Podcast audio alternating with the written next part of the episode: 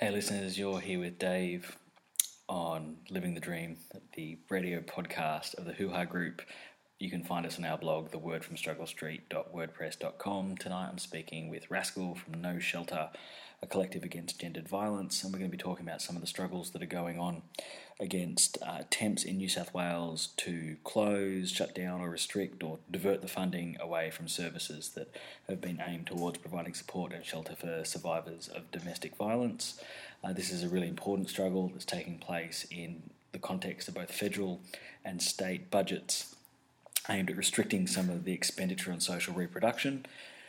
And so we're going to be talking about what's going on, some of the history of this struggle and some of the possibilities that are emerging out of it. I think this is a really important conversation to have because in the context of the federal and state budgets, a lot of people have been looking towards the traditionally male, heavily unionised sectors of the labour force to expect resistance. But here we see a struggle going on where many people, particularly those of the traditional left, wouldn't have expected resistance. That is very inspiring and very important to take account for. So we're going to have a little bit of a song, then we're going to get straight into it.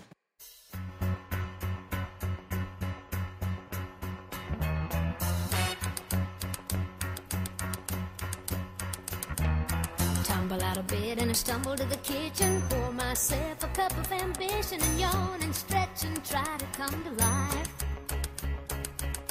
Jump in the shower and the blood starts pumping. Out on the streets, the traffic starts jumping with folks like me on the job from 9 to 5. Working 9 to 5.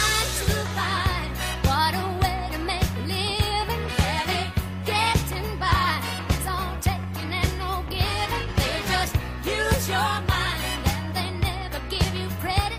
This ain't nothing trying you crazy and you let it. 9 to 5. Service and devotion, you would think that I would deserve a fair promotion. Want to move ahead, but the boss won't seem to let me. I swear sometimes that man is out to get me. They let you dream just to watch him shatter. You're just a step on the boss man's ladder, but you got dreams he'll never take away. Same boat with a lot of your friends, waiting for the day your ship will come in and the tide's gonna turn and it's all gonna roll your way. Working 9 to 5, what a way to make a living, barely getting by. It's all taking and no giving.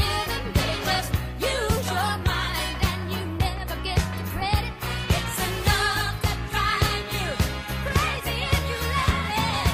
9 to 5, yeah.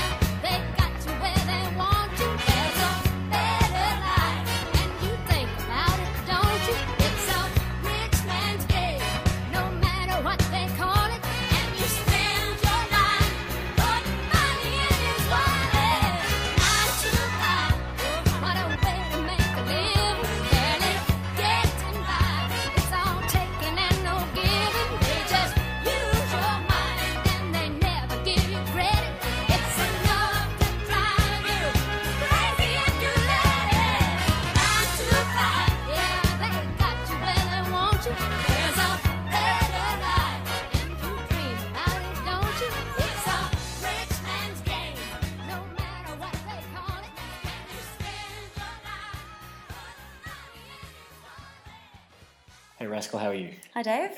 I'm good.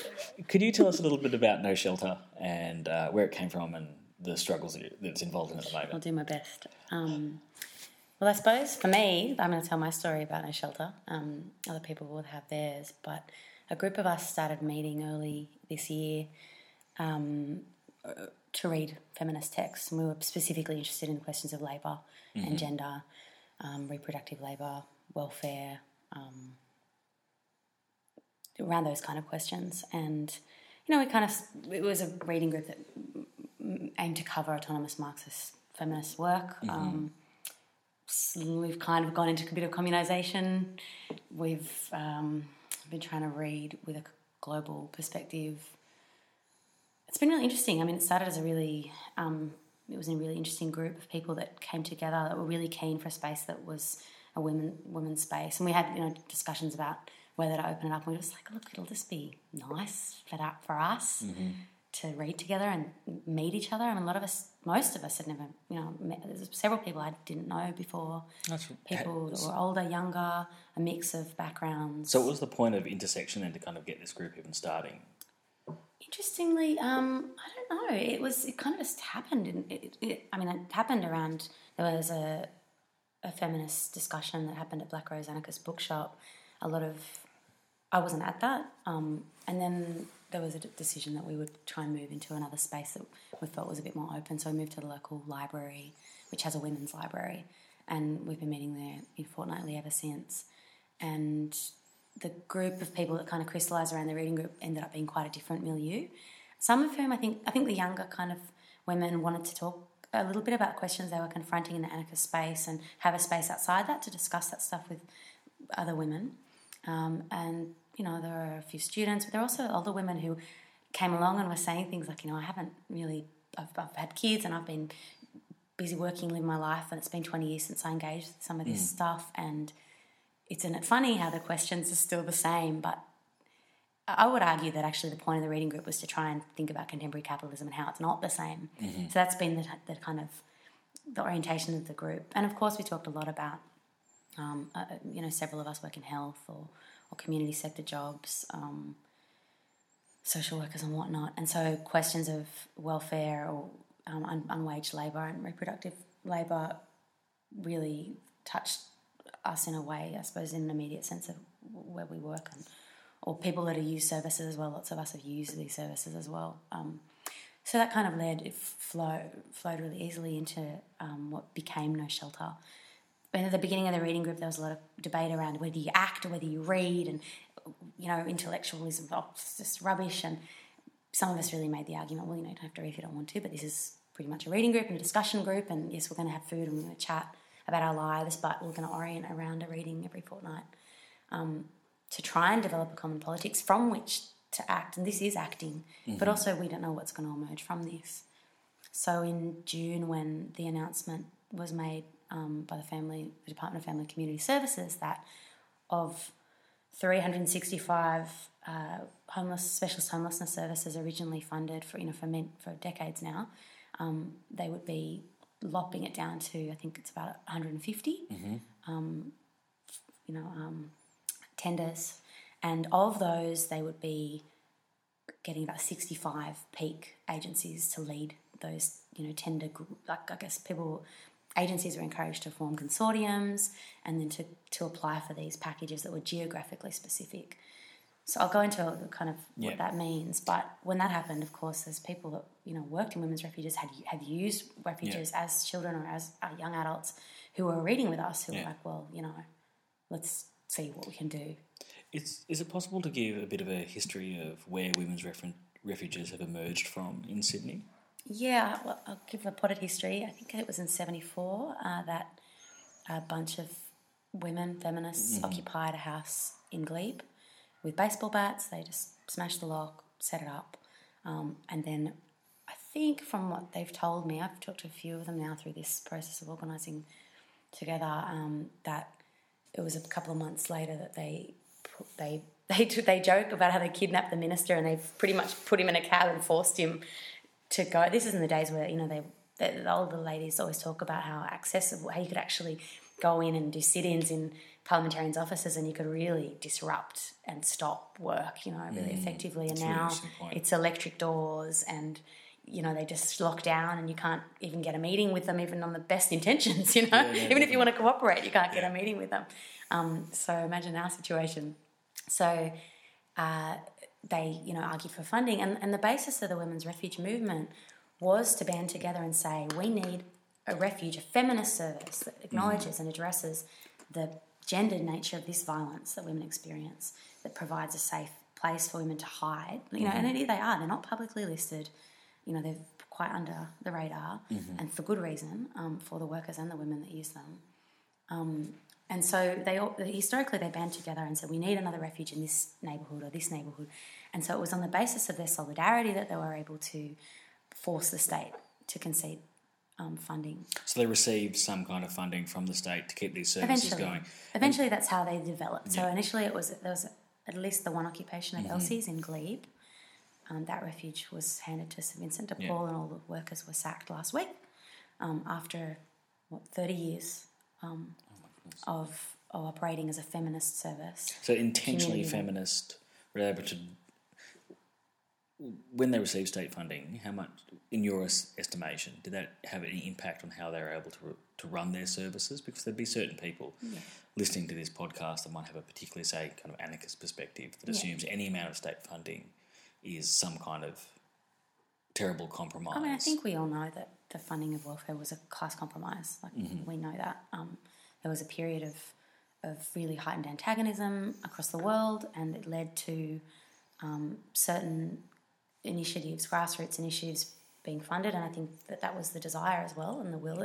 That, we can't, it was, we talked to these women and they were like, it was crazy. We were not prepared for the amount of women that needed this safe place. We were just not in a position, to do that. And so, several of these, there were several women that set up Elsie's in Glebe, and they just lived there. But this isn't a time, remember, that, being on the dole was livable, and you could maybe wing it to get a couple of, you might be able to, get a payment in someone else's name. It was a much higher lived wage to what it is today. And so maybe there was a bit more flexibility for people as well to not be so committed to wage work, to be able to, do this kind of reproductive labour in looking after each other, right? And so I think, as time goes on, you see a broader...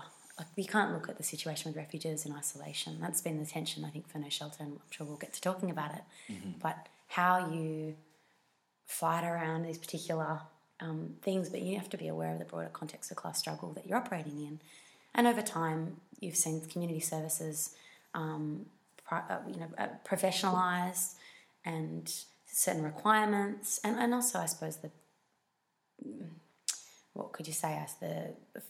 demise of the feminist struggles of the 70s. And I'm not terribly nostalgic about that. I think there's a lot of nostalgia around what we're doing. We should occupy. We'll just do the same thing they did in the 70s, and great, I'm up for occupying, but the condition of capitalism we're living in now is fundamentally different, and welfare operates differently, very differently to what it did then. So I think we need to think about that really hard.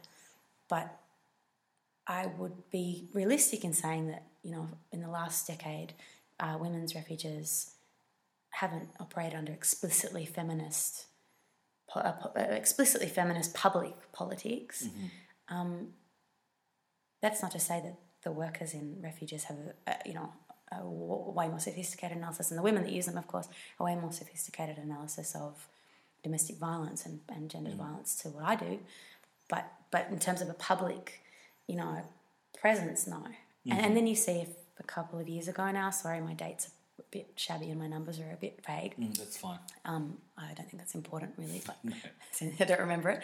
But there's a shift a few years ago to end the Women's Refuge Movement, which was a peak organisation that took up the name of the movement. So it was actually a formal organisation. It was called the Women's Refuge Movement. Yeah. So across the community sector, you have peak bodies that kind of act as associations to represent community, grassroots, like drug and alcohol agencies or mental health agencies, or you have these peaks. So for the Women's Refuge Movement, which was a genuine movement in the 70s, I don't know when, but at some point they decided that, they worked out that if they had a peak, they could lobby the government more effectively, that, it was a particular model that they could be represented to government to, bargain. And the Women's Refuge Movement, that peak organisation, not the movement, but the peak organisation refashioned itself as Domestic Violence in New South Wales. Okay. And with that, you see this kind of like, okay, the end of a real feminist agenda in domestic violence. And so with going home, staying home, it's very explicitly clear. Okay, so what's going home, staying home? That's the reform, the name of the reform. So that's the policy package. That's the policy. It's called going home. The going home, staying home reforms of the specialist homelessness sector. But surely the point of women's refuges is that these women don't want to go home. You think if home being the house they're fleeing from. When we read the name of the reform, we knew that people knew the reform was coming. Like, they want to competitively tender all of welfare. They want to make a market out of it. Okay. Well, this is an interesting point. They want to tell us about this. Well, maybe in a sec, but like, okay. We were just like, so when we saw the name of the package, we were just like, "Are you serious? Like, you've got to be shitting us!" Like, it's laughable. It's like saying, "Go home, shut up." Yeah. You know, go home, shut up. We don't want to hear it. You will stay in the home. There will be no if. Go home, don't. It's already bad enough. Like half of the women that try to seek refuge in a women's refuge currently get turned away. Half. And like in this state, a woman a week is killed by a partner or someone she's in a relationship with. It's astounding the level of private violence that happens in the home to women, and it's 90% of times women, which is not to dismiss or belittle the experiences that men and people have in same-sex relationships. But I would still make the argument that it's a gendered violence. Yeah. Domestic violence is gendered, and the way that men who experience domestic violence are often talked about is in a gendered, feminised way. So we can, there's room in feminist analysis to kind of be able to talk about these things, right? But going home, staying home explicitly said, nah, there will be no banding together of feminist organisations to lobby for funding. There'll be no women's refuge group kind of arguing for funding on that grounds. You will to get funded, you have to form a consortium in your area, geographically. Yeah. And you have to be able to, as a group, offer the full ambit of interventions for homelessness. So there's a shift here from funding for specifically for questions of domestic violence to funding for homelessness, and domestic violence gets moved under the rubric of so it's not a problem. Domestic violence is no longer a problem in and of itself. The homelessness from domestic violence is the problem. That's my impression. I'm sure if you took someone from the Peak, DV, New South Wales, they'd say, oh no. But the funding is organised in that way. Mm-hmm. So you're no longer seeing domestic violence. Like people who work in refuges and experience domestic violence, will tell you very clearly that domestic violence is a lot more complicated than homelessness. Yeah, it might make you homeless, but then there's the stalking, the threats of violence, docs stealing your kids. Like there's your own trauma and stories of past abuse that might mean you're in a anyway. I'm not. By no means not that knowledgeable about these interesting things. But and so this I've learned a lot from people I'm organising with. It's been really amazing. And so just to clarify, in this model, so it's competitive geographical-based tendering. So there'll be, am I right to suspect then, there'll be one package that'll be provided for a geographical area for all homelessness services in that geographical area, whether that's, kids leaving home, whether that's domestic violence, the young, pregnant men over the age of 60 with drinking problems. Yeah. So so all those different kind of things become under the same rubric. And then agencies had to form consortiums. And so of course, the Peak NGOs, Mission Australia, Benevolent Society, St Vincent de Paul. Mm-hmm. I'm not sure how much Salvation Army have picked up in this. I know they've lost some, but those peaks. 75% of the contracts ended up going to Christian organisations. It's not hard to realise who they are. Mm-hmm. They have a long history of providing welfare in this country, of which there was a blip in the 70s where communities went, no, fuck this. But, it's not out of, it's not that out of context that this would happen. But, of course, they were better positioned and they sat with government well before even Domestic Violence in New South Wales apparently was... we know that Peak has been part of this process and has engineered it and brokered it and been silent when... Has been involved in the consultations in terms of developing this policy package. The consultations in inverted commas, Yeah, and the Peak NGOs, well before the women's refuges even knew that this was happening. And I know this because I work in drug and alcohol, and so I'm watching... Clearly, there's a broader agenda at play. Mm-hmm. There's lots of things we could talk about, but the government want to reduce the amount of tenders because it'll simplify. It's about efficiency and simplifying the amount of bureaucracy required from the state to manage welfare. And so cut it down, give it to this many Peak NGOs. They facilitate. Mm-hmm. Don't totally shut down all the small ones, the specialist ones, but pretty much suck any remnant of history, political. Perspective. And do they establish different kind of metrics to either judge how, why a particular peak body would get the contract and why they wouldn't, and how that contract is then assessed, or is that still unclear at the moment? Well, there's a lot of across the community sector. There's a big push for valuation, outcome measurement, and I think I have other ideas about some of the financial innovations that are being trialled in terms of a long-term agenda. for capital and welfare. But, it's about being able to demonstrate, you know, certain outcomes. And, of course, like there's a whole series of problems with that. For one, you need big populations to be able to get the sort of data that enable you to do the statistical kind of the probabilistic calculus of, you know, what is working, what's, you know, what's saving the government money or, you know. But effectively, like, the restructure is about also cutting public sector jobs. And the same thing will happen in drug and alcohol. It will happen in mental health. We already know. And what I was going to say is that in drug and alcohol we've been told, you know, in July, competitive tendering will commence in drug and alcohol. So 2015. Yep, next year. But no sense of what that will look like, what the government will be seeking to fund. Mm-hmm. Cause it's the whole relationship's changed. Now it's like the government has to work out what it wants to pay for. Yeah. And then it'll advertise it and everyone can flurry and try and apply.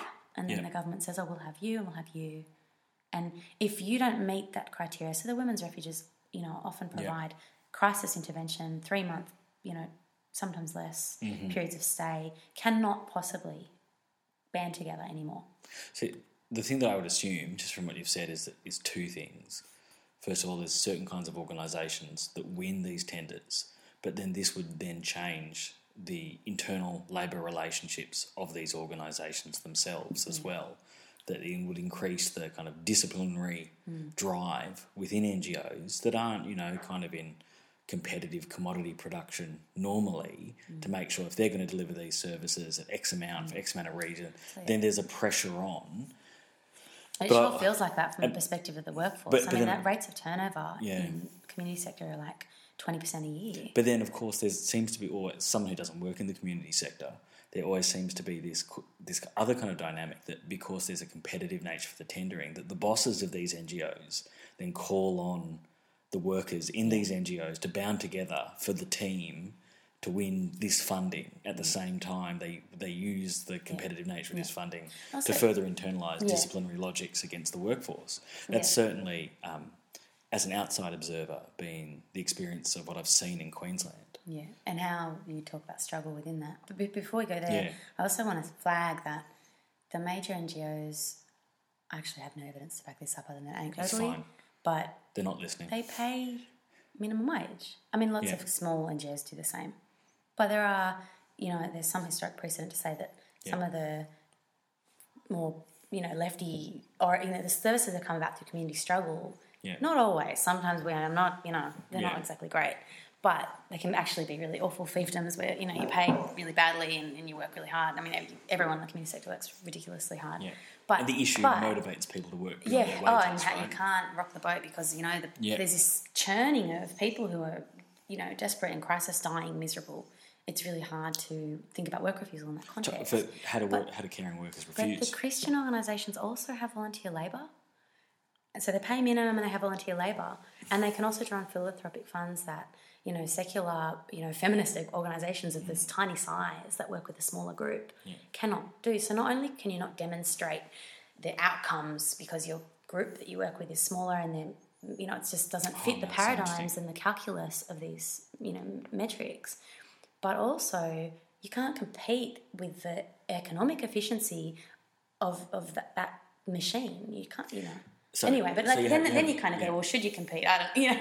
So you have maybe an organisation like St Vinny's that not only is huge, has church fundings, but also has a network of shops which it raises money through staffed either by volunteers or at least when Work for the Dole used to exist by various forms of people compelled to work in those stores via Work for the Dole. That's quite a complicated network of unwaged labour that funds these organisations. So tithes from the churches, voluntary volunteers, and then other people who are welfare reliant who are compelled into working for Vinnies for various different reasons, and as well as multiple different arms. And so these are the organisations that are then competing for the kind of inheritance of a feminist struggle from the 70s. And as a side note, I think it's a pretty difficult, complicated question for the union, right? So our union wants to recruit these workers, of course, and is very happy to celebrate when a new... And which union is this? The ASU, Australian Services Union, and is very happy to celebrate, you know, we've signed up 200 Vinnies workers at this site. They're big,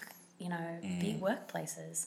And I'm not against them being in the union, but, of course, it's complicated there, right? How do the Union's not, I don't think, they're actually not, the ASU's been quite supportive lately, but I do think there's a tension there about, you know, how opposed they can be to competitive, well, they're opposed to competitive tendering, they say, but I think we'll see if they actually...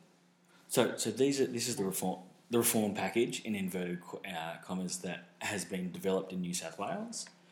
And it's going to happen in Queensland, apparently. We've been told Women's House in Brisbane has been in touch with us. They're seeing this, you know, as an imminent... So this is a model of welfare provision, well, potentially? I would say that's contested. I mean, I was talking to... Well, I mean, I'll give you a few reasons why I think it's contested. Already I think we're seeing that the department is looking pretty sheepish. There's been a lot of dissent. I mean, there's been various strategies. Our strategy with No Shelter has been very much to be a community group that wants to do direct action, that will protect workers to speak out in whatever way they can. We'll offer some community cover to do militant and say and think and, you know, will militant things to happen. And very quickly, after a community meeting on the 16th of July called Go Home, Shut Up, where 150 people, if not probably more, packed in, that's just people on the contact list, packed into the hall in Newtown and were thumping their feet on the ground and calling for occupations, and it was like electric. It was like the 90s. Amazing. Well, I want to hear more specific details about this. So maybe we'll... But all I want to say is that the next day, you know, you get this faxes calling around saying, what about we'll extend your funding, we could do this, we've noticed a gap here, could you apply for this program even though you don't offer it currently, but maybe if you could just retailor your service to do something totally different in a totally different space, we might still fund you and keep you employed. But straight away, like it was within a week, several agencies have been told, we can't really keep struggling because we might get this funding, which is a tactic, but still a kind of small victory, I think, in terms of pushing this back. And then you see, you know, the Minister of Health is not particularly keen to roll out the exact same model because it has been a disaster for facts rolling out Going Home, Staying Home. We might have a quick break to refill our cups of tea and play another song. And play another song. Then I'd really like to hear about how we get from the reading group to No Shelter, the strategies that have been taken, and then an evaluation of where you think the different directions they're pointing. Sounds good.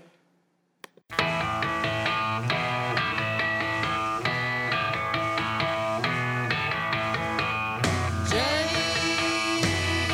why did you go? Oh, Jenny, why did you?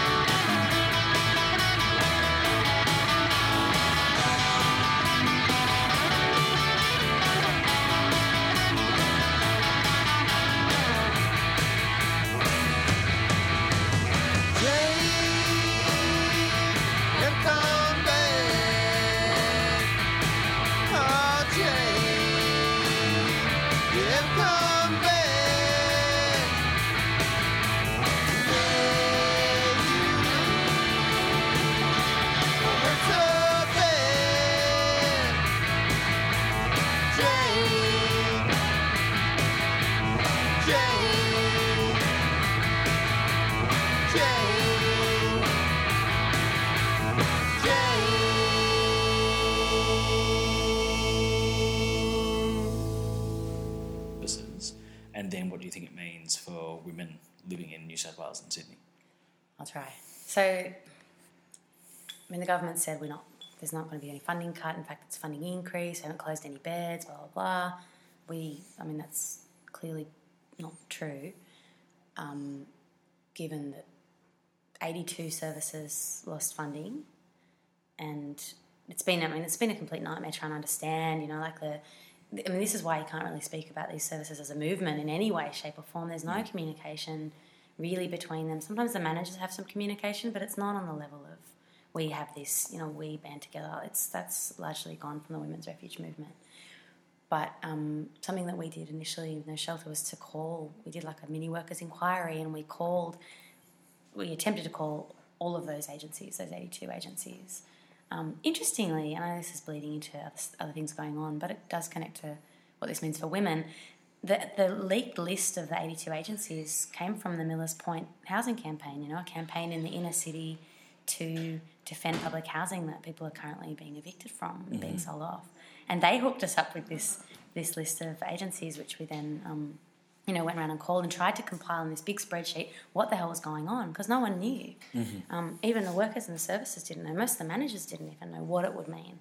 But we now know over the coming months we've kind of kept in touch, and we've been calling consistently on a weekly, fortnightly basis around, about 40 refuges that we know were really, likely to close. And we now know that several have already closed. And when we say closed, we're also talking about being taken over by a Christian organisation or being taken over by major NGOs. Mm-hmm. It just happens that 75% of the time they are the major Christian NGOs. So we say it's a closure because they're not going to operate as feminist services anymore. There's no way. And also there's no clarity around whether it will be women being housed with men. There's no clarity around whether... if abortion will be on the table for women if they want that, or there's no clarity around the kind of way that questions certainly won't be. I mean, the government haven't been that stupid, and it would be laughable to have gender diverse and queer LGBTQI services being run by Christian. They haven't tried to do that, and they have funded a couple. They funded the major, some of the major. Organisations in those areas, but also there's like one tender for culturally diverse or migrant women's services for the whole of New South Wales, and it hasn't actually been announced yet. They haven't been all refined, because of the model. It doesn't work. You have to be a major agency to be viable as a peak. But anyway, what it's meant is that you get refuges closing across the state. Forbes, Wagga, Lismore. Grafton, Kempsey. There's been a big fight in Kempsey because the local community were like, no way. Big, strong voices from Aboriginal community there saying we will not have Samaritans running our women's refuge. We will not use it. Same in Marcy's in Campbelltown, which closed last week. Handed over to Vinnie's, all staff made redundant. 25% of the women there are Aboriginal. Several of them said on that day, the closing ceremony, said that there's no way they would continue to look for support through that agency. They knew that it would be different. They have very, intimate knowledge of what the reality of having welfare provided by Christian organisations looks like, and it's completely inappropriate. But so the list goes on and on. I think we've collated, a list of over 40 that are possibly going to close in the next month or two. And there's been a bit of an offer. The government's kind of gone, there's a bit of a fight happening, so we'll, dangle the promise of a potential extension for 18 months. And particularly target that to refuges that have been more vocal and have had more, community outrage in the area. As a way to kind of stop the struggle and get them to spend the next 18 months desperately trying to find where they can get that funding from when that 18 months is over. That's exactly what's happened. So there was one round on the 29th of August, and that happened, and people pulled their heads in, and they said, look, workers in the sector, using the language of being gagged, they just cannot speak. Those that have actually been successful and have their successful, in inverted commas, they've got their funding to continue for 18 months more. Their contracts aren't being sent back, so they can't. They don't have that surety. Like any day it could just be. That's insane. So actually, you're talking about the government departments are holding on to the physical contracts as a way of going. If you fuck up, we'll just say that contract doesn't exist. Yeah. Certainly, how it feels from the perspective of the workers. Yeah. And you can imagine. But that's completely insane to hear. But, you know, you have an image of how you think the state actually operates. Ah.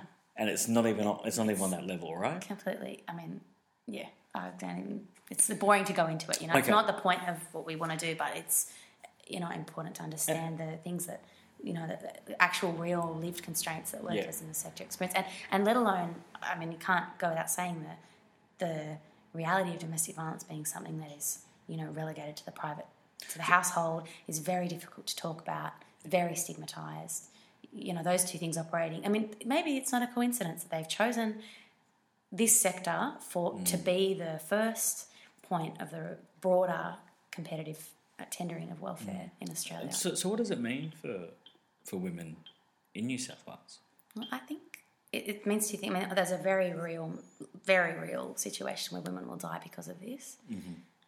I don't want to be too spectacular or scandal, you know, whatever the word is about it, but it's real. It's because women are already dying from domestic violence. Very true. Under the previous model that's been removed. I hear stories of refuges that they are at full capacity. They have to house women in motels or above pubs.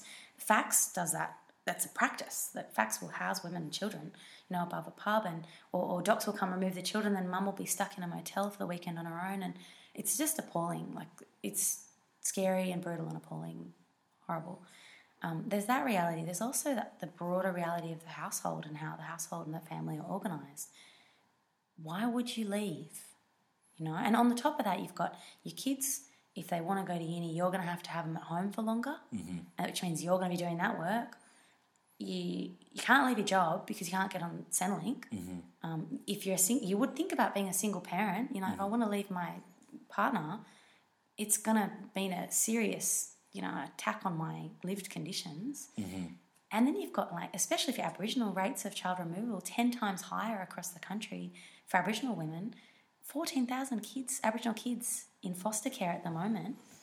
I mean, that's a class issue, and broadly it's poor children that are removed and not, you know, they don't come back into Aboriginal families. There's that racialist, you know, racist element too. All these things would make you think, why the hell would you call for any sort of social support? And then that means it's relegated to the domestic sphere. We already do this kind of work for each other, you know, like it's work, but I want to talk about this with you a bit more, how we think about work, how we refuse it, how do we talk about negation, you know, is it healthy to talk about negation in a sense? Yeah. Like, it's important that we look after each other, and I think it's a reality that welfare services only do a tiny proportion of the work, and it's really at crisis point for some people. The broader social scenario is that the message is clear. You just do it yourself. You do it in your community. That burden is really is privatised. It's something the household bears, and of course that means women, you know, are the primary group of society that deal with that. So it means we don't have as much opportunities. It means we have to stay in situations we would otherwise leave. Yeah. And that's not okay. And in those situations, the care labour of the primary worker who provides care labour is done by other women that are in their already existing social networks too, which are increasingly strained. Yeah. Yeah, I think this is what do you think of it? Is that I think I think it's horrible, but I think analytically, you know, I think it's correct that part of what's going on at the moment is an increasing shift of reproductive labour back into the household. Well, what does it actually mean when we say the household? It means that it goes on to women's work, pretty much, and that more of this is happening right across the board in terms of that. That's what all the different changes to welfare reform, social reproduction about are intensifying the burden of it in the home, either in the form of the wage cost covering more of the costs, or that women do the work. And here we're talking very specifically about the restriction of women's abilities to flee the home because it's violent and abusive. And we know from statistically that this is not some kind of negligible, aberrant amount of households that have domestic violence. This is substantial, right? This is a fundamental part of gendered relationships in a contemporary capitalist society. So, I think the analysis is really right, and it's really terrifying, right? How does No Shelter get started as a response to this?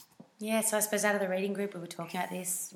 Our comrade works in a refuge, and we were hearing about the day-to-day experience and the silencing and the fears, and management saying, don't speak up. Can I just stop you there? Because in a previous show I was talking to Alexander from UOW Uncut, and he was talking quite a lot about the concept of friendship and how struggles emerging from already existing social relationships.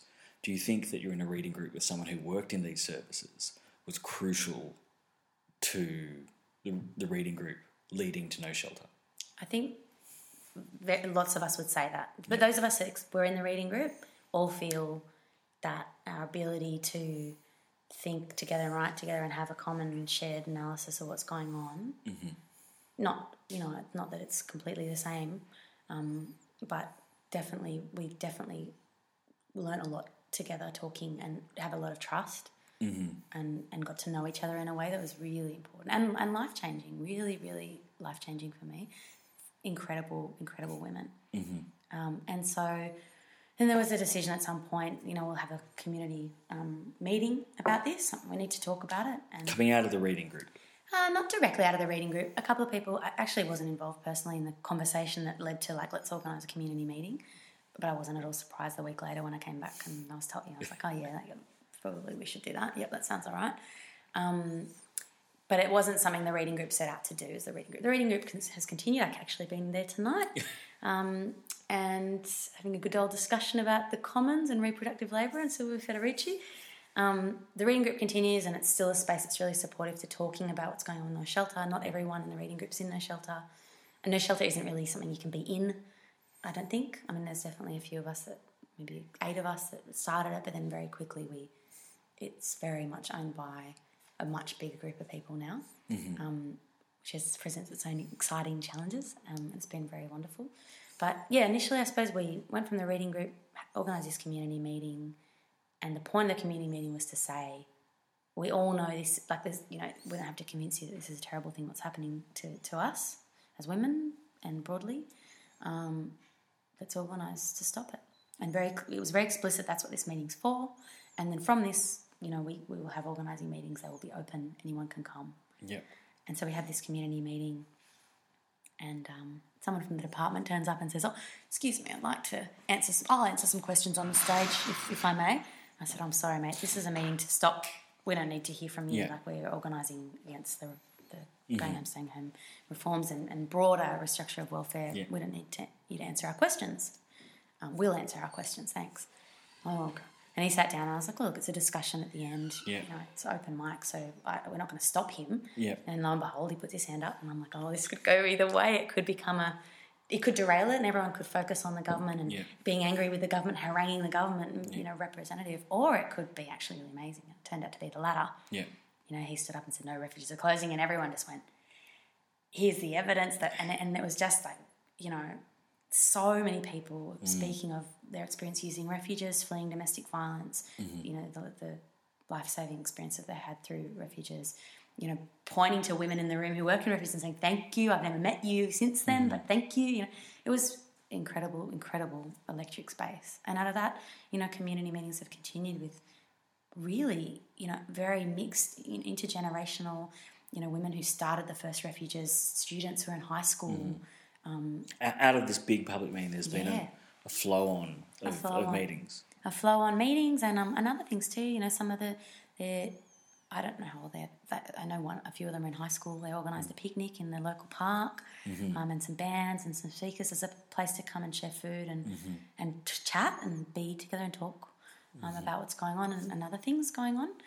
Also, on the day that Elsie's in Glebe and several other refuges across the state were handed over to Christian organisations or closed. A couple did close. Dolores in Bondi was one of those refuges that closed. We had a speak out in the local neighbourhood, a block from the first refuge in Australia. We've been kind of trying to work out, I can't say everybody, there's I think a mix of views, but definitely those of us that came from the feminist reading group have this perspective that we don't want this to be a single issue campaign, save refuges, done. We very much want to antagonise around welfare as a site of exploitation, I don't know how to do that. I'm trying to work out how to do that. Mm-hmm. Happy to chat with you about the ideas you might have. But yeah, I think that's pretty much No Shelter. I suppose something really important, and I've said it already, but the explicit effort that we made to bring people into conversation and to conduct a kind of sloppy workers' inquiry, which we documented, you know. We spoke to workers in over 40 services and we documented what they said, and that really helped us hone our analysis of what's going on specifically around the reforms, but also more broadly. We asked people how they were feeling, how they experienced their work, how valuable they felt their work was, how management were operating as well, because management have been playing an interesting role of, like, you know, managements and community sector, they're not like the big fat cat boss, evil boss people, you know. They're enmeshed. It's very complex, right? It's very complex. And they're often people that have come from histories of struggle, sometimes Labour Party, you know, I wouldn't count that, but, you know, but often they're on the left side of things, or have been, and then they find themselves in these roles, and they're there often for a long time. Okay, two questions. Very difficult, you know. Workers often trust them, but managers have been telling workers to shut up and to wait and don't ruin things and don't stir things up. Now we're about to shake hands with the minister. These might be in the organisation that might get these kind of funding because of this struggle. Two questions that are really interesting.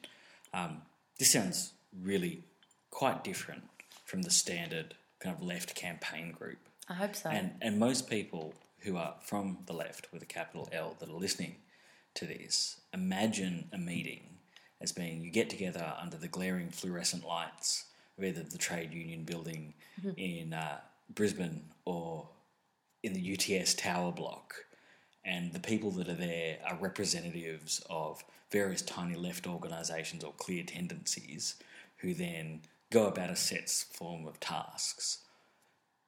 What you're describing seems very different from that organisational process. I think we all know that, like, not all of us, but many of us kind of, it's almost like this default thing, you know, and I think this is the tension. For me personally, it's a real tension, you know, how to not just do things because it's what you do. And sometimes I think we've held ourselves back from saying things we think should be said about what this means for women because we think we'll sound crazy or it'll be too abstract and people say, oh, that's too complicated, and focus on the issues, and I'm like, well, these are the issues, right? Like this is going to mean more work for women. Bingo, how hard? Everybody knows it. Let's just say it, you know.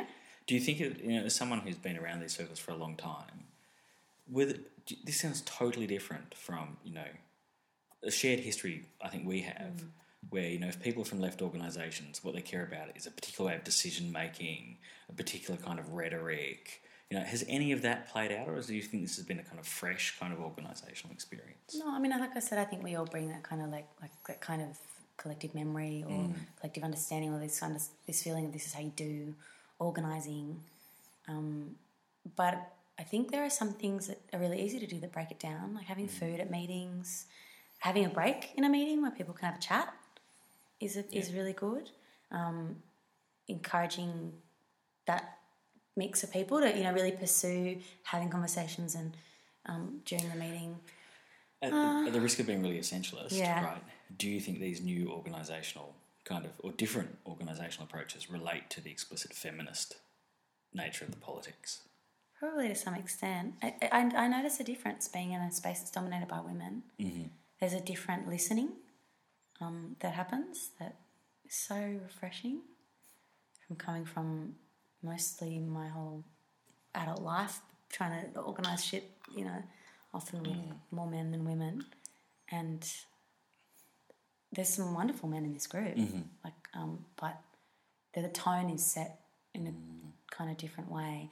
That said, I think we do. Yeah, we struggle with the tensions of okay, we're in a meeting this way, and we'll have a speaking list, and we'll do things.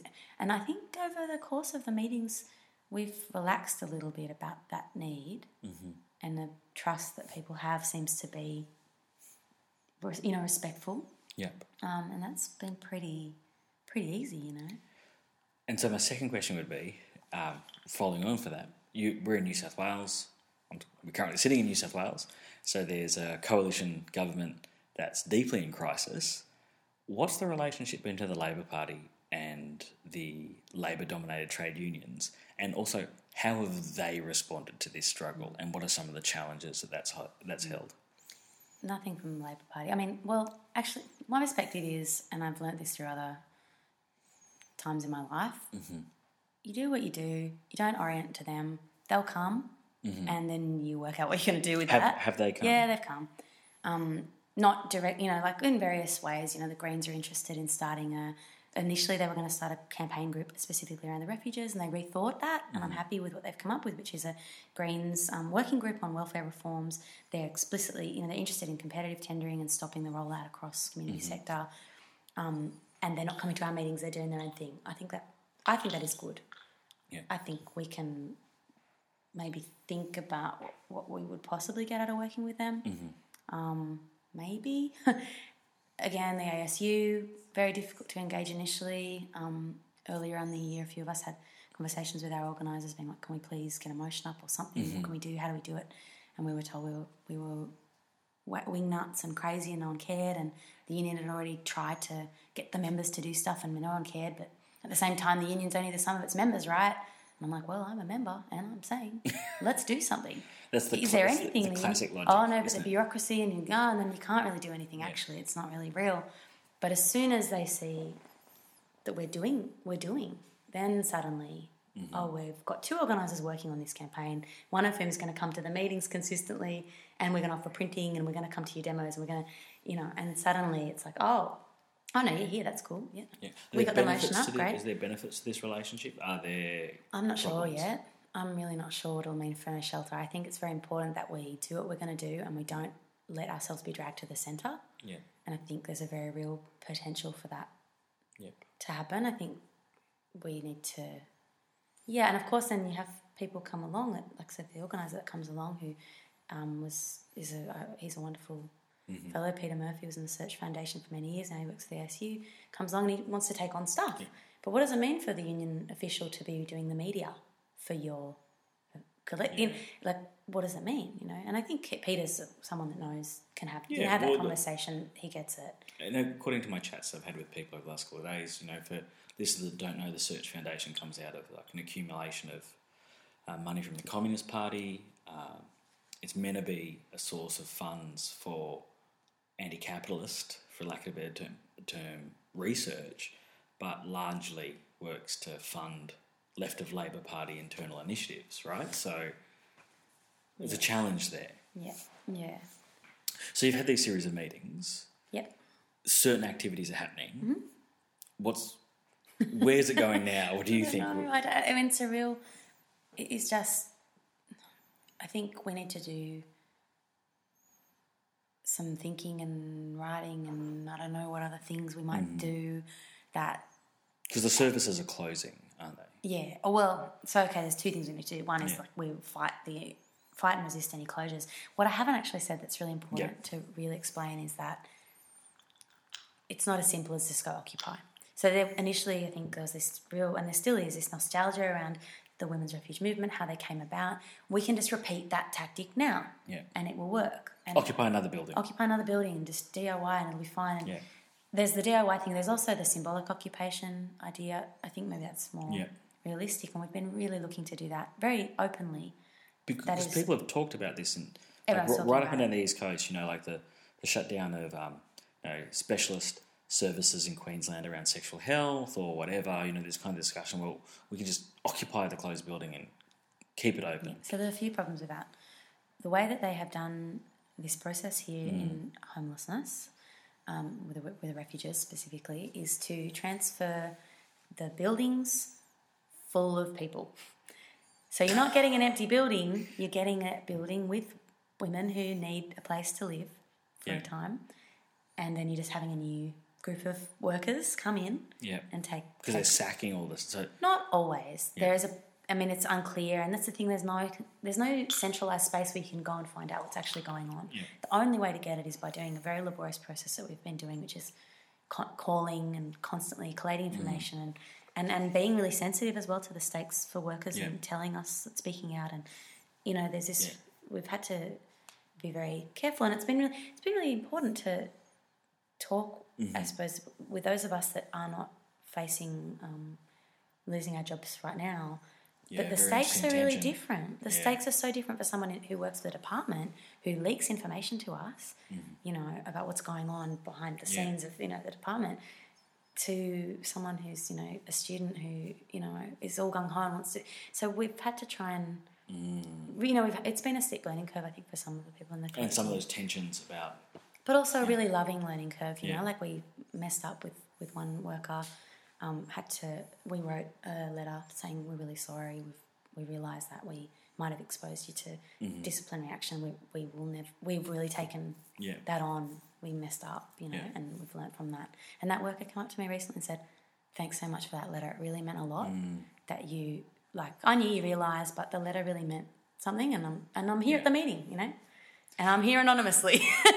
And so trying to be really aware of those things. That in itself is, like, so interesting to hear, because it's a struggle that's taking into account the actual specific material positions that people are struggling for, rather than some kind of, like, blanket, everyone's a worker or everyone's a citizen that has, you know, doesn't have different stakes, they have different things on the line. So that's I don't think that's really a standard part of activist, in inverted commas, left in inverted commas, activity is to assume the specific material reality of people. Yeah. And on that note, refugees aren't publicly listed, so in terms of working with people who survived domestic violence previously, goodness. Like, the refuges aren't publicly listed, so you can't just have a demonstration at a refuge. Because that defeats the purpose. It totally would undermine the whole, you know, the protective nature of them, right? So there's that, and also, like, working with women who... have abusive ex-partners, for them to be out in public raises a whole series of other potentially very violent consequences in their lives. So, and their children's lives, and so there are those issues too that make it really hard to just charge off and occupy a refuge. I hope people have listened to the podcast for so long that they've gotten to this point, because people keep on saying, well, just let's occupy, and it's like, we are totally on board. The whole point of No Shelter... One of the many points of No Shelter has been, let's do anything we can to stop the rollout of these reforms, to disrupt the rollout. I mean, I've been thinking, what are the corporations that are bumping in and bumping out, you know, one group of workers and bumping in another? Can we stop them from doing their job? Yeah. Are there things like that we can do? Points of tension. Can we stop the government car turning up to the refuge to collect the keys to the building? Can we do... Obviously, that takes... heaps of coordination and trust from workers to tell us. Yes. And so I'm not giving away too much of the game. There's things I can't talk about. But, yeah, for sure. But I think it has meant... That's something I think not everyone who goes to a meeting once a week realises, that the most important thing I think that some of us have been doing really consistently is talking with workers about how they're feeling, and it changes week to week because their employment conditions are so tenuous. And that's a group of workers who themselves are on contracts, who themselves are experiencing this... who live in a reality, particular class composition where we're deeply in debt, where, you know, they also are then workers in a household where they're responsible for the reproduction of labour of their families. And today, 500 workers apparently from Red Cross got sacked because, you know, the boats aren't coming anymore, so who needs refugee, you know, settlement services? So, like, it's a very... awful time. You know, it's horrible. Like, it's horrible on so many levels. Working, and then it's another thing of, like, there's a sense I think some people are reluctant to talk about the labour issues. It's almost like we should think about welfare as this, you know, innately good thing or this thing that we need, and it's, you know, you shouldn't see it as a labour question. And I struggle with that. Okay, why do you struggle with that? Because I think if we're really going to agitate around our lives under capitalism, we need to depart from where we are. Mm-hmm. And that means acknowledging that for many reasons people might want to organise around welfare for many reasons, you know, not just for their immediate work conditions, but partly for that too, and it makes sense. So that means, like, two kind of, from this conversation... what springs to my mind, that means two kinds of... I highlight two blind spots in the standard analysis of capitalism. And the first one is to highlight the importance of reproductive labour in the home, right, as a site of reproducing labour power, reproducing society. But secondly, then to understand what's going on in welfare organisations as, again, a form of labour that is exploited, even if it doesn't for the Marx nerds out there, necessarily produce surplus value directly in reproducing that society. Rather than, I think, you know, from a social democratic's perspective, they're often seen as just totally beneficent kind of places with no tensions in them. Is that the kind of things that you're... No way. It's the most... the turnover, and we're talking about community sector work. You know, it's hugely underpaid. I mean, that's part of the reason as well where the state wants to shift. Like, NGOs will provide the same services, public services, way cheaper. I mean, they won't be the same. Not to glorify state or public services either, but they'll run a lot cheaper because the wages are so much lower, and the turnover and the contracts as well. What it means to have, you know, 12-month annual funding rounds is that there will be no stability, no. But also means if you're the community organisation that has a particular welfare contract and you're the one that has a strike, which interrupts your delivery of services, then you don't get that contract the next 12 months around. And also, that'll be disciplinary for the workers in community organisations, right? Like, of course. But more than that, the biggest discipline comes from the not wanting to... withdraw your labour when your labour is affective. Okay, I think this is really crucial. Could you please tell the listeners about this? I mean, how do you refuse a relationship with a human that needs support? And you know, I mean, not to say, I think I was saying this to you earlier tonight, how there are two types of people that go into this kind of field of work, and I think people that depart from I just want to help people perspective very swiftly end up taking up very paternalist attitudes to the people that they work with. And then, of course, there's the famous saying that, you know, social workers are just police in plain clothes. There's definitely those elements. Very much, I mean, warfare is a disciplinary apparatus, but also it's a productive one. And that's something we haven't talked enough about, but it's productive of life and ways of living. And that's also what welfare teaches. It's not just through the stick, but also through the carrot of, like, you know, producing. And not just for the people that go to the services, but also for a broader society. Yeah, so, you know, when I used to work as with people with intellectual disabilities, you know, part of my job was I'd take people to a Red Cross sheltered workshop.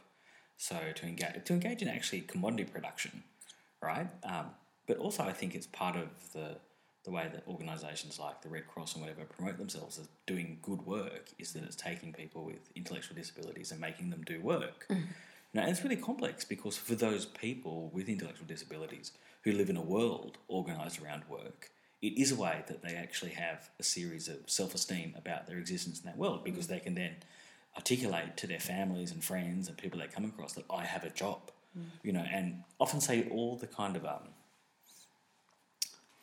stuff everyone says after work. Oh, what a terrible day, and, you know, another day, another dollar. Yeah, you get to have that. You know, but in a way that gives them kind of space that otherwise they're completely denied. But also, you know, if there was industrial action in that sector, as you talked about, what does that mean? It means people are already quite socially marginalised having a more intensified marginalisation because no one's come to help them make their breakfast, right? Yeah, it's like, I mean, imagine there's no way we would occupy a refuge where people need to be, you know. To stop work happening. And that's the other thing, I suppose, going back to that point about what that would look like. There's a question of specialisation, right? Like the sector, the refuges want to argue that feminist, there's a specialisation there. There's, you know, and so it takes up Could you go over that point a little bit more, please? That there's a certain set of skills that are specialised that women's refuge workers have been trained in and know, and you can't just DIY that. You can't just put, you know, Dave and Ruskell in an occupied building and go, hey, everyone, if you need a place to crash so you don't get beaten up, come over here and hang out with us. We'll start with our good intentions, like, and, you know, can of lentils. So we've been thinking through, I mean, proposals that have come up, because obviously, I mean, for me this is really, we can talk a little bit about parallels with, like, wages for housework and how those campaigns in the 70s and how we think about, you know, what are the frontiers now? What is the mystified, more mystified condition than the wage already is, right? And I think it's around the household, right? Mm-hmm. Do you want to have a break, or do you want to get straight into this? I want to get straight into it. I'm getting tired. Yeah. And who's going to be listening after 59 minutes of us rambling or me rambling on? But I just want to make this point that I've been thinking, like, how can we, you know, what is that space? It's clearly wages for housework is not a demand we would make now. There are wages for housework. It's not that. It's pretty awful. Anyway, I digress. What I wanted to say was that we've talked about, well, how do we connect this to, like, the housing market in Sydney and mm-hmm. how totally unaffordable this city is, and the closure of public housing completely, the sell-off of public housing in the inner city, fights that are going on around that. And we say, well, what if we occupied a building, a public housing building in the inner city? You know, the locals would be stoked. And we could say, hey, this is a refuge. Yeah. Imagine actually doing that. Like, I just think the nostalgia for that period where that was a possibility is sweet. But I think workers in the sector say, well, that would undermine what we're trying to argue, which is that we have a specialised skill that should be funded and that actually that's a compromise we should be making, forcing the state into conceding, you know, that it's not something that we just want to do in our spare time, nor could we. That's the reality. In this city, people don't have, it's not, we can't subsist on the dole and do this amazing kind of people don't have the time. Work. Yeah. People don't have the time. Some people maybe might, but to have a space that is, you know, anonymous, private, protected, where you have workers 24/7 that have the skill and knowledge of the gender dimension to violence and sexual assault and abuse, all these things. And for lack of a better term, the cultural capital, where women are going to say, I'm going to leave this situation that's going to potentially expose me to even more violence. If you don't have that trust, that established kind of idea, who's going to do that, right? To go, there's some well-meaning activists and they might be able to help me. There was a time when that happened. It did happen. You know, that's how they began. Yeah. I just don't think we can necessarily just transfer that history and replay it now.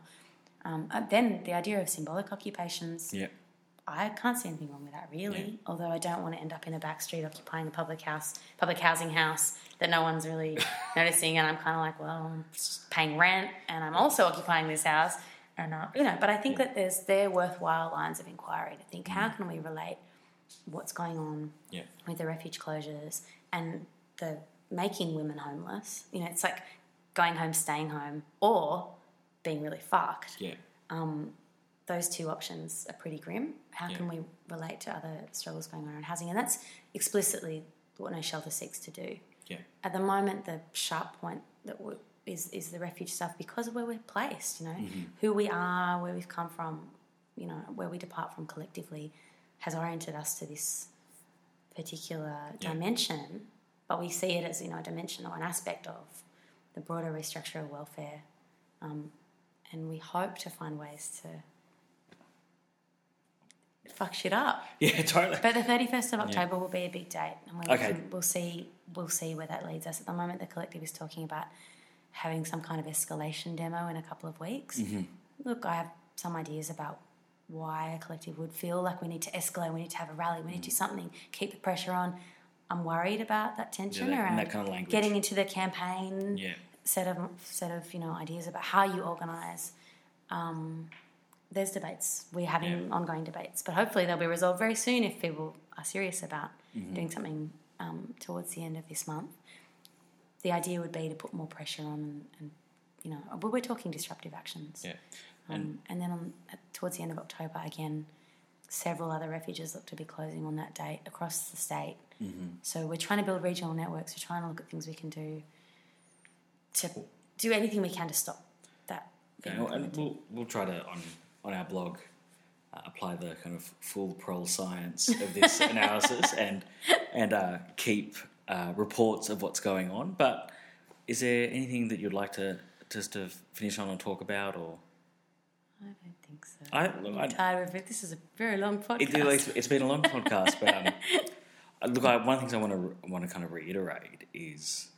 You know, this is where the struggle is appearing, right? There's been federal and state budget cuts, and a lot of people have been looking at capital T traditional spaces of class struggle and it's been largely quiet or silent. This is emerging. I hope so. I think it needs to. But welfare. What does it? What does it tell us? Welfare. How do you? There's like, how do you?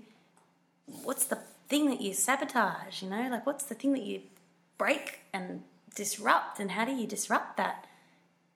That, you know, it's not. It's not the Fortis factory, right? It's not Port of Maghera. And you know, it is very difficult to think around how. And I think the place where we need to depart from is by talking to each other. Mm-hmm. And it's, you know, the way Centrelink is organised, you know, it atomizes you and individualises you. And this, yeah. You know, and now it's all online, so you don't even have the going into the, you know, you're not in the dole queue talking with people in the same way. Only in the disciplinary sense. Yeah. You have to go in to prove your ID. Yeah, totally. And then the cameras are all on you and they've got a security guard at the door. And it's, but, yeah, like, it is... I mean, I think I've heard some stories from friends about being in job networks over the last period, and, you know, some really great stories about people going, nah, we're not doing this. Mm-hmm.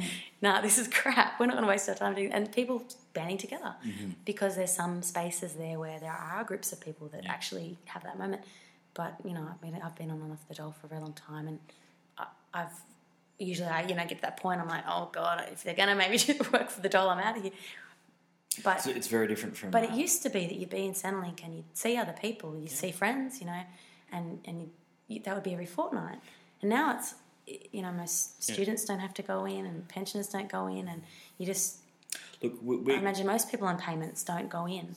There's no actual physical space where you're together to have those moments of encounter. And it's like these refuges. Yeah. Some of these women had not... met each other before. There's women that are coming to the meetings from... They're driving 2 hours every week on a weeknight to come to our meeting and I feel so humbled that they bother. They are such a wealth of knowledge and experience, and they have been so humbled and they've been so like, thank you that I could have met and been with other people to talk about this. It means so much. And some of these women are women like who are coming towards retirement and... It's just amazing, and I hope that there's a way that no matter what happens in the immediate future with refuges, that we will still organise as a feminist collective around the broader fault lines of welfare. You know. Well, let's wrap it up there. Yeah. Thank you very much, Rascal, for your time for what I think has been a really informative and very inspiring podcast. Thanks, Hoo-Ha. Once again, you are listening to Live the Dream, the podcast of the Hoo-Ha Group. You can follow our blog on thewordfromstrugglestreet.wordpress.com. Is there anything, Rascal, you'd like to promote? You can have a look on our website too if you want more information. It's www.noshelter.com.au. That's .com.au. And there's a Facebook group too, No Shelter, ; a collective against gendered violence. That's, you can see videos and cool things like that. All right, fantastic.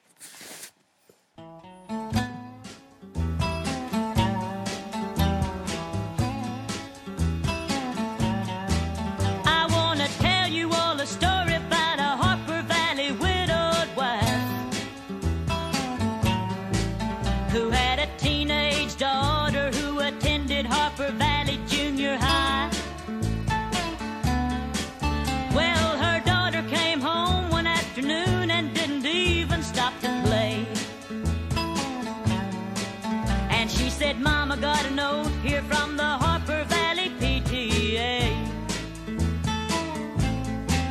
Well, the note said, Mrs. Johnson, you're wearing your dress is way too high. It's reported you've been drinking and are running round with men and going wild. And we don't believe you ought to be bringing up your little girl this way. It was signed by the secretary, Harper Valley PTA. Well, it happened that the PTA was gonna meet that very afternoon, and they were sure surprised when Mrs. Johnson wore her miniskirt into the room. And as she walked up to the blackboard, I can still recall the words she had to say.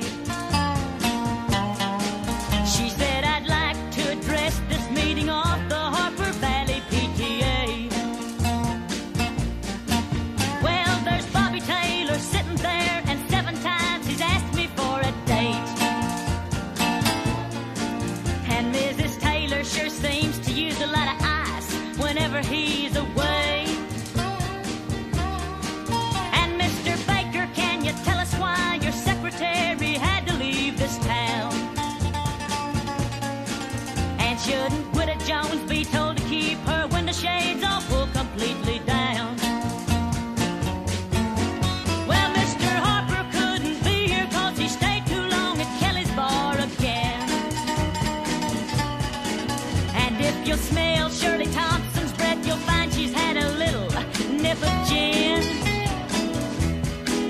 And then you have the nerve to tell me you think that as a mother I'm not fit. Well, this is just a little patent place and you're on.